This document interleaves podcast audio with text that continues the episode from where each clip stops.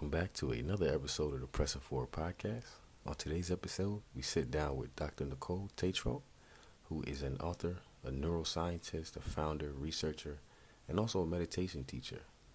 On today's topic, we talk about mindfulness and ways in which that can help someone with anxiety, um, just understanding one's thoughts. Um, if you're new here, if you're returning, you know, listener, please be sure to leave us a review. Um, yeah, we we want to continue to give out the put out these episodes and um, continue to deliver. But today's episode is a gem. Let's get into it. Okay, uh, welcome back to another episode of the Pressing Forward podcast. On today's episode, we have uh, Dr. Tetreault. Did I say that right? Tetreault. Tetreault. Okay. Um, and uh, today's topic is going to be on mindfulness and just you know the different aspects of being more mindful um, so I'll give you an opportunity to introduce yourself, um, your expertise, you know, your what do you do? So uh, yeah. Yeah, so um, I'm a neuroscientist, um, and I really my goal is to offer the most promising neuroscience and um, medical breakthroughs in positive psychology so people can live their best lives. Um, and maybe a similarity that may feel just like you um, is that I was in graduate school. Um, I had a mother who was struggling um, with a neurodegenerative disease called Parkinson's.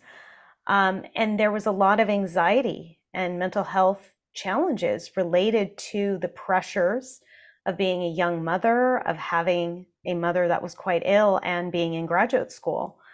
Um, and I found the doorway of meditation to be one way that I can really learn to recenter my mind um, and be with the experiences um, as they arise rather than trying to push away um, difficult emotions or experiences I was having. And so, um, so, a lot like you, I've wanted to really offer doorways to people who may be suffering um, and help guide them um, with practices that have worked for me. So, you, you talked about um, just that element of, you know, dealing with anxiety um, pertaining to your your mother. Um, when were you like introduced to um, meditation? Like, when did that? When did you discover meditation, and and how did you get into that? Yeah, well, my first uh, meditation was really introduced through yoga classes um, when I was in graduate school. And for the first time in my life, I was able to sit in a pose called Shavasana, where you just lie on the ground. A lot of people may be familiar with that. And, um, you know, it's it's a moment where you die and you're reborn. and I kind of loved that experience of feeling that I don't have to be the story or the experience that I am. Um, and so that was my first introduction. Um, and then as I kind of progressed, I really started doing trainings. Um, and I started actually a pretty intensive dance and yoga practice um, where I was in my body. And that was my meditation. And um, dancing for me, I felt layers of connection to the universe in the fact that I felt so much gratitude that I had a body that worked. Um, whereas my mother with Parkinson's, it's a motor disorder. Um, and I knew her body was failing her, that she couldn't take certain types of walks. And so there were, there was gratitude, you know, gratitude that I had my body. And the awareness that my mother didn't. And so it was starting to shape um, my consciousness to um, kind of live more in a meditative practice. And then I, upon my graduation, my mom really had only three months left to live. Um, and I decided to not take a job in academia and I um, stepped away and I cared for her and I was with her. And that's really, I think, when my living meditation practice began, was learning to sit with her in silence and not having to um, fix or do or change anything about the experience. And then I started taking um, mindfulness courses through Insight Meditation at Insight LA. And then from there on, just took pretty much any meditation course and training that I came in contact with to learn more. Yeah, that, that was going to be my uh, next question. Is how you got you pretty much answered it. But um, so how much of that mindfulness and the, those things that you were able to gain from um, you know, exercising and yoga and things like that, how much of that mindfulness guides the work that you do now? It touches everything I do. Um, you know, every time I give a talk, um, I lead with a meditation. Um, anytime that somebody is struggling, I, um, you know, look at it as a moment to celebrate my practice and what are the techniques I can use? How can I bring in more compassion? Um, how how can I bring equanimity and awareness? If somebody tells me good news, you know, how do I bring in joyful um, enthusiasm for their happiness? You know, and so it's really um, for me it's meditation isn't about sitting on the cushion um, although that is a formal practice. Yeah. for me it's how do i for example drive in traffic and have the awareness that well we're in traffic and we're in this together and i get to drive in traffic and oh my fellow human being needs to get over a lane how do i let you in rather than saying, This is my spot and my stance? How can I cause ease when there's challenge? Um, you know, I would say as it gets more into a meditative practice, um, when things come into awareness of social action, um, you know, I'm still a student in that, you know, in the sense that I can see a homeless person on the street and have the awareness and um, you know at the time deciphering in my mind how can i sit with that and that fellow human offer compassion as well as hold the suffering? Um, and so i think that's still a huge practice. Um, you know, I have a teenage son. You know, sometimes he he likes to let me know what he knows. Yeah, yeah. and so, how do I, as a mom, um, you know, compassionately, you know, with a sternness, um, hold space and and and set a boundary if I think his bound if his um, behavior or his tone isn't something that I want to take in at that moment. And so it's um so it's woven in everything. I'm far from imperfect, you know, and I take a beginner's mind at every moment. You know, I think as human beings, you know, I don't sit here as somebody that knows all the answers. I'll share what has worked for me. Yeah. Um, and I also love learning from other people. Um, you know, when I was younger, I, I worked as a, a cashier in a grocery store. And um, I remember all the different people that came in, and they all had so many different stories. And there was one day I was sitting there, or I was standing, and I was checking someone out, and I thought, there isn't anybody I can't learn something from. Right. you know, and it it really opened me to realize that I can learn from anybody. Um, and so that's that's kind of the openness I think that a meditative practice also provides.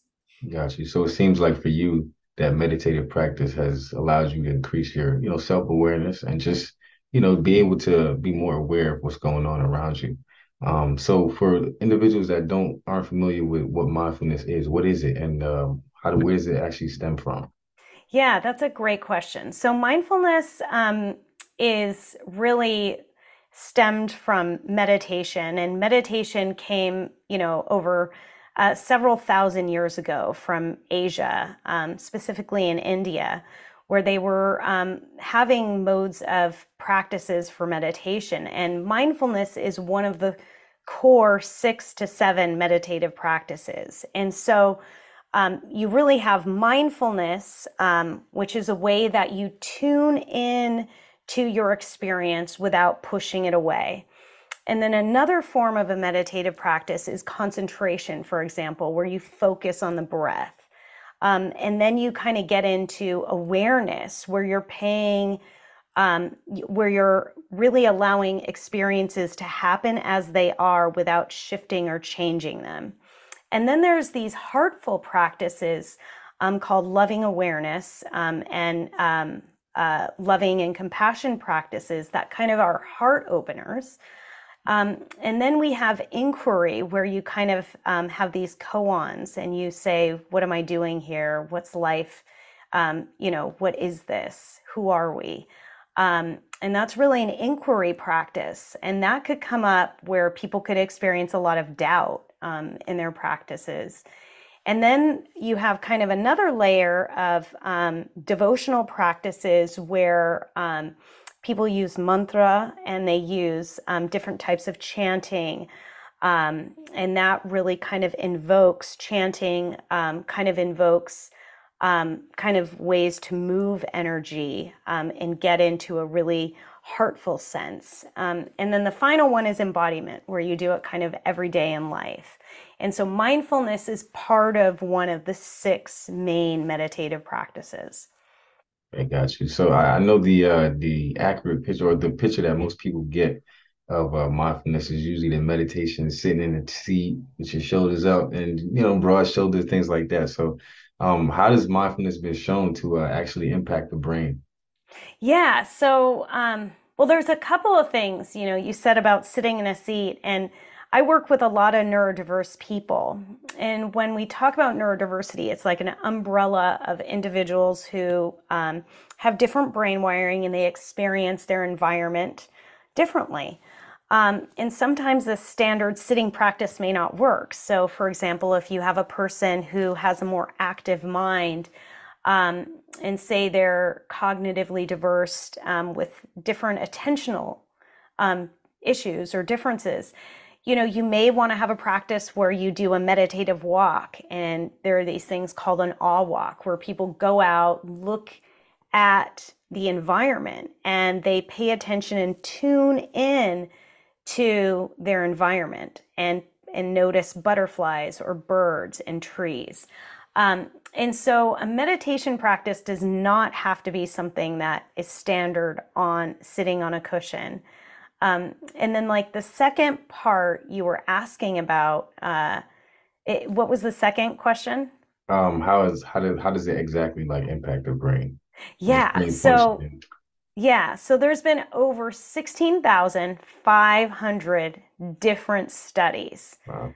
to show how meditation and mindfulness um, can really change a person in the sense where they have more in tune communication, they're more compassionate, um, can reduce things like anxiety, depression, um, allows people to have increased creativity, um, uh, more um, morality and social consciousness. Um, improvements in interpersonal relationships and in communication, um, as well as greater empathy and compassion for others.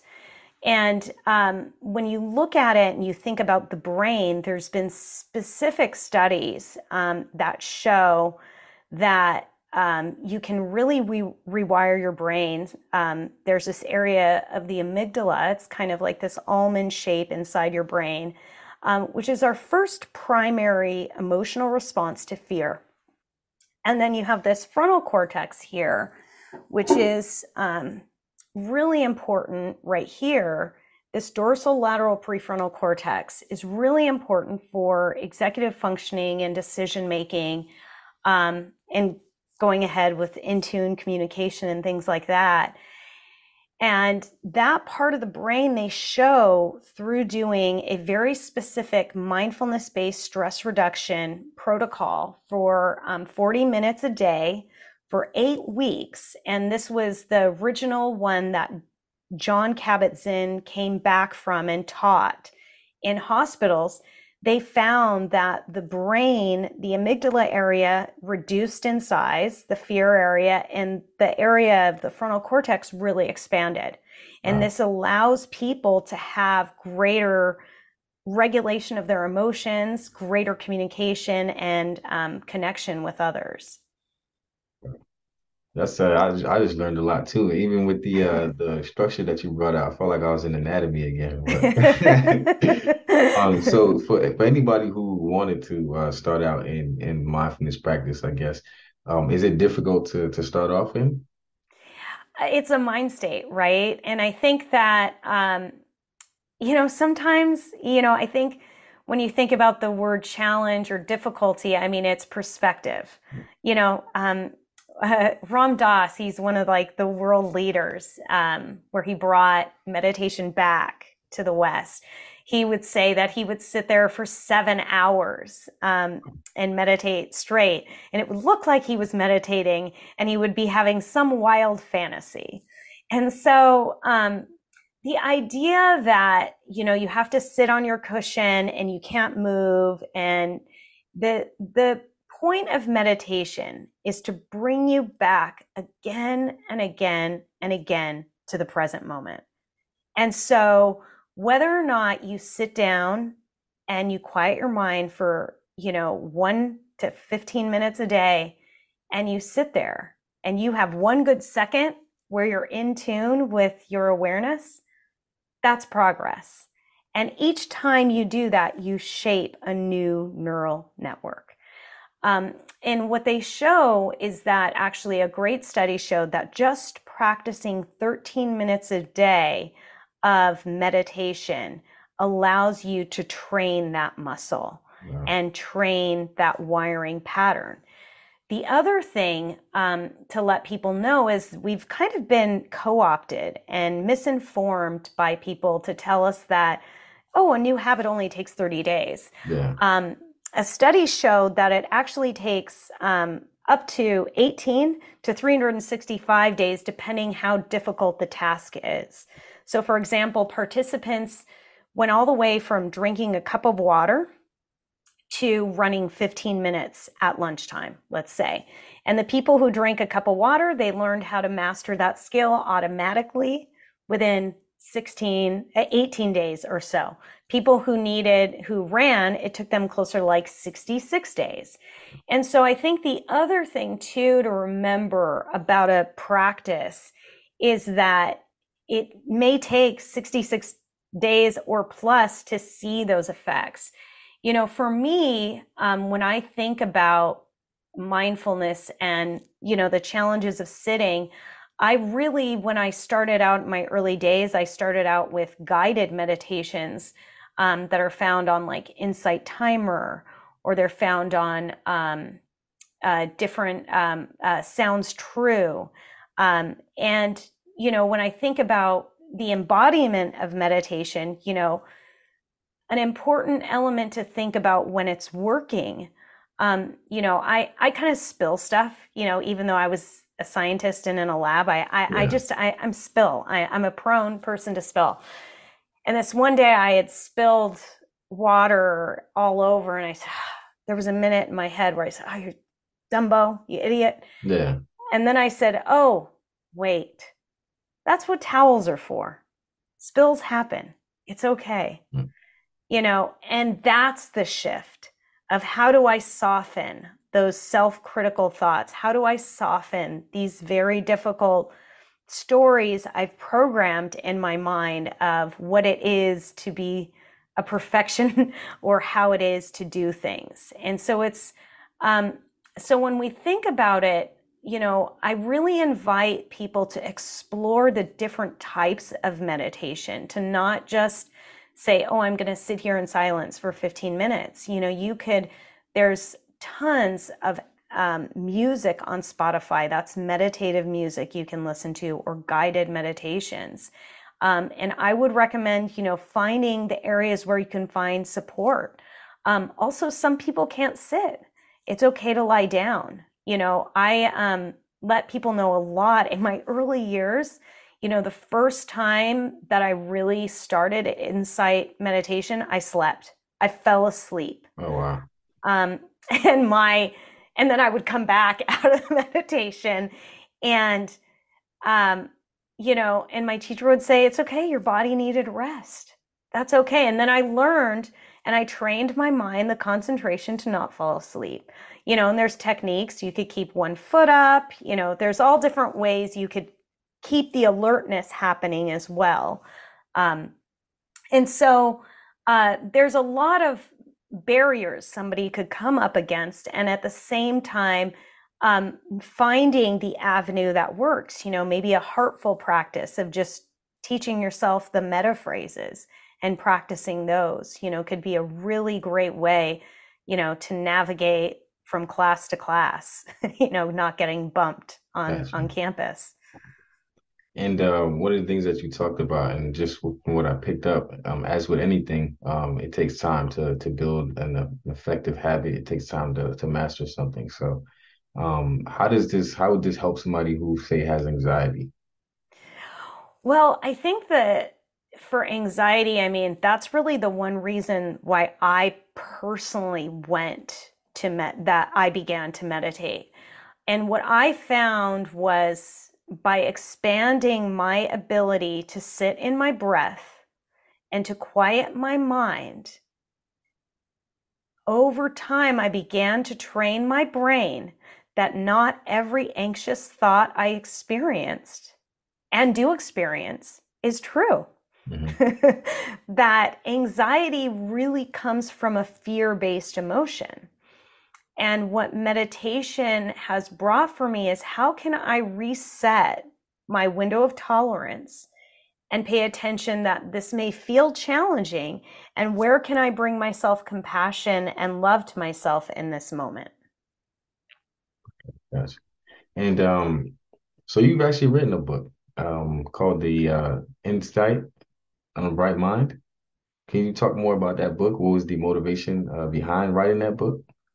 Yeah, so Insight into a Bright Mind, um, you know, I wrote, it was really, it has a very long story to it, but it's here. And it was about um, really to shape our awareness around neurodiversity um, and recognizing that one in five people in our society are neurodiverse, which really encompasses people who are, um, you know, on the autism spectrum, ADHD, gifted, um, have sensory processing, um, dyspraxia, dyscalculia, dyslexia. Um, and I really wanted to reshape our dialogue, our communication about these brain differences to have more inclusion and more compassion in our society. Um, what I've noticed in these different populations is first and foremost, it's one in five people so it's 20 20% of our population tends to be neurodiverse. And when we think about at school and we think about in jobs, um, how do we create greater equity and diversity within this community? And so, what I really wanted to do is highlight. Um, I interviewed um, over 15 people, had their personal stories, and then I wrote about the neuroscience um, that supports why different brain types um, have natural gifts to give our society and how we really need to change our structures in our thinking about intelligence, um, in our thinking about um, inclusion um, to allow for diversity in these different types of um, brain wiring.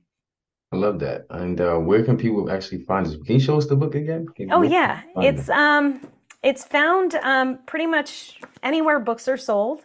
Um, and uh, yeah, it's on Kindle too if, if people like that version. And so you can find it on Amazon pretty easily and any bookstore.